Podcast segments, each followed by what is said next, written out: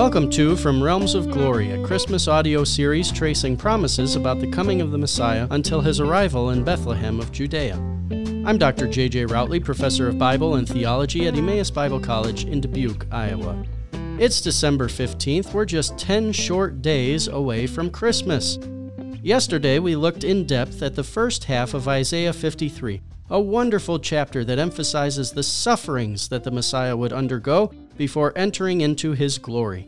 We've been looking for an answer to the question of why, if Jesus really was the King of Israel, was he not welcomed and received as King at his first advent? The answer lies in the prophets of Israel who foretold that it was necessary for the Christ to suffer and be afflicted.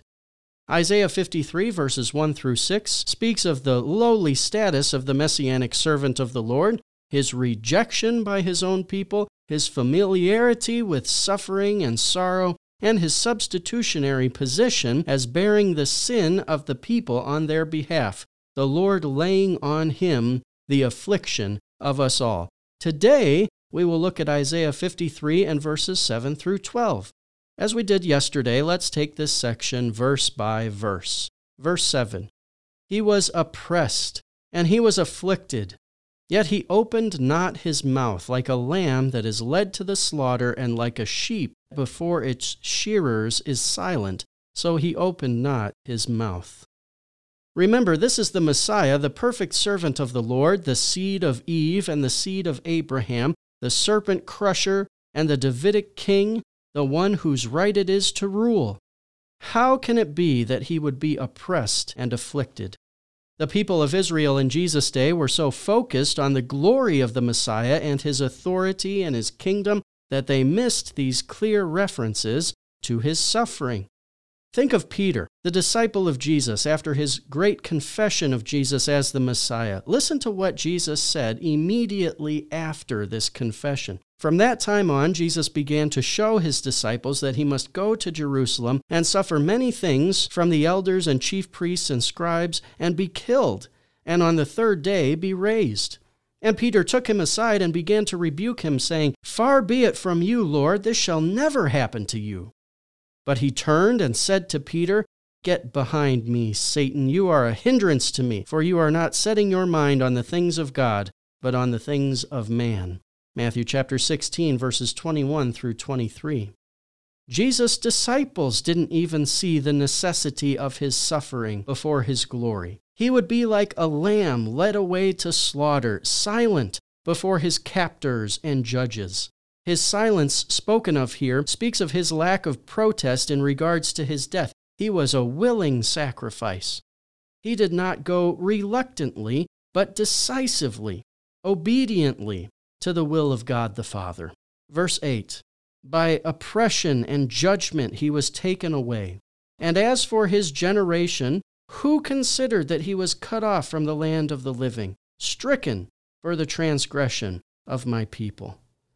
The death of the Messiah is very clear in this verse. The phrase, cut off from the land of the living, is unmistakable. The baby of Bethlehem was born to die. Did anyone from his generation of Israel realize that he was put to death for the sins of the nation? His death was substitutionary and sacrificial. He, the only true and perfect, spotless Lamb, the sinless one, died in the place of sinners. Verse 9 And they made his grave with the wicked, and with a rich man in his death, although he had done no violence and there was no deceit in his mouth.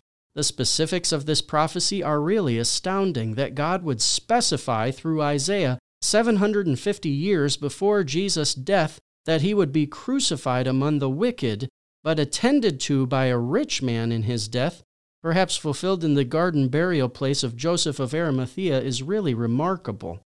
The emphasis in this verse is on the innocence and sinlessness of the Messiah and the injustice done to him in reckoning him as one of the wicked. At the cross, we see the greatest act of injustice that has ever taken place in human history. The pure and holy Son of God was condemned and considered as one of the wicked himself being executed by wicked men. Verse 10 Yet it was the will of the Lord to crush him. He has put him to grief. When his soul makes an offering for guilt, he shall see his offspring. He shall prolong his days. The will of the Lord shall prosper in his hand. It was the preordained plan of God to put his Son to death on Calvary. Peter would say of Jesus after his resurrection, This Jesus, delivered up according to the definite plan and foreknowledge of God, you crucified and killed by the hands of lawless men. Acts 2:23. Yes, the leaders of the Jews and the citizens of Jerusalem killed Jesus, but it was ultimately the will of God. Why would God the Father choose to send his Son to suffer and to die? It was his great love for us, as Paul says in Romans 5 8. But God shows his love for us in that while we were still sinners, Christ died for us. When the Son would offer himself for sins, he would see his offspring and prolong his days. Here in Isaiah 53:10 is a clear indication of the resurrection of the Messiah. Remember in verse 8 he was cut off from the land of the living, and in verse 9 he was in the grave. Now his days are prolonged, and the will of the Lord, the same will and plan that saw the Son killed, prospers in the hand of the resurrected Messiah. Verses 11 and 12 Out of the anguish of his soul he shall see and be satisfied. By his knowledge shall the righteous one, my servant, make many to be accounted righteous, and he shall bear their iniquities. Therefore I will divide him a portion with the many, and he shall divide the spoil with the strong, because he poured out his soul to death, and was numbered with the transgressors. Yet he bore the sin of many and makes intercession for the transgressors. How amazing that 700 years before the very first Christmas, the child born was already prophesied to die for the sake of his people. The anguish of his soul would bring the satisfaction of the Father's wrath against sin. And by the servant's righteous knowledge, many would be accounted righteous, justified in the eyes of God, because Messiah would bear their iniquities. Verse 12 speaks of Jesus' glory.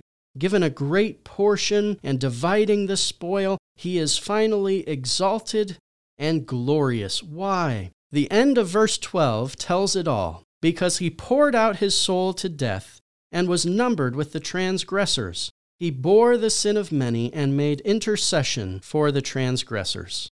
The birth of Jesus celebrated at Christmas time is the birth of not simply a king who would rule and conquer over physical adversaries, but a king who would conquer sin itself. He would not simply crush the head of the serpent, but slay sin and make an end of death through his own death on the cross.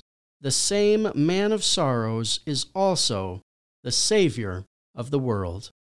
Thank you for joining us for this episode of From Realms of Glory, a Christmas podcast. For more information about Emmaus Bible College, please visit emmaus.edu. Tomorrow we'll look at the prophecy of the birthplace of the Messiah in Micah chapter 5.